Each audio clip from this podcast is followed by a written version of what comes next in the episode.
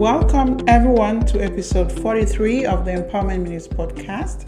This is Maureen Quende, your podcast host, learning leader, researcher, speaker, coach, consultant, and author of the book Dream Big and Live Your Dreams Boldly.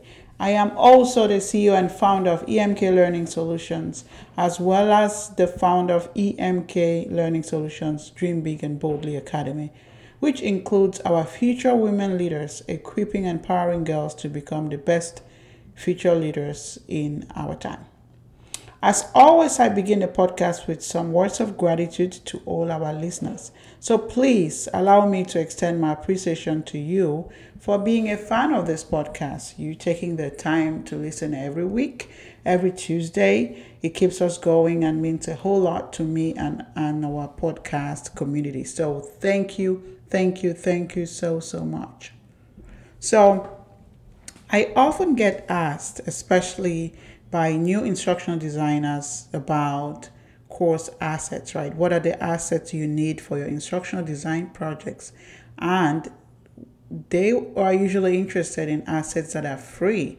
So I thought I'll put together um, a good list for you all, new instructional designers, or any instruction designers out there who would like a refresher on a list of assets you need for your projects. So let's get started. So this is in no is in, in no particular order. I actually group them in like three different categories. So I start off with um, the first category has to do with finding graphics images online. So the first place I usually go to is Unsplash. Um, and Unsplash is you can go to Unsplash www.unsplash.com and there you'd find so many images you can download them free. You can find I think about 2 million images free and attribution is not usually required though. I always recommend uh, you give credit for the images. So that's one place you can find uh, free images for your projects. The next one I want to recommend, which I would I would say is one of the most popular, is Pexels. So P E X E L S. So www.pexels.com.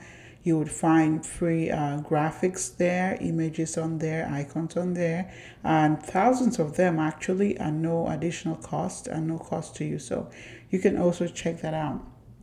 The third one, which is one of my favorites, is Freepik. So F R E E P I K. Um, so it's not P I C K, P I K. So www.freepik.com.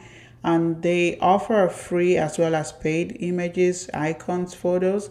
So all you need to do actually is to filter um, from there, filter for, for free and then you then you see the free images come up and then you can be able to include them in your projects and download the free images um, and which are editable from Freepik. You can also change your colors. It's cool. You can play around with Freepik. So the fourth option I want to mention is Get Illustrations. It's another site where you can find both free and paid illustrations, right? So with getillustrations.com, go to getillustration.com. When you go to that site, uh, you would see that they usually come in illustration packs you can filter for free illustration packs as well. So some of them you can modify the vector files with tools like Adobe Illustrator. Uh, you need to have that to be able to modify them. If not, you can just use the, the, the, the, the graphics as is. It's really cool. So this would be like my my go-to four places that I would go to find free images online. Uh, let me talk next about uh, the next category then would have to do with free video resources. I actually have just one and it's uh, Pixabay. Uh, it has a library of about 14,000 uh, free videos, um, you know, resources.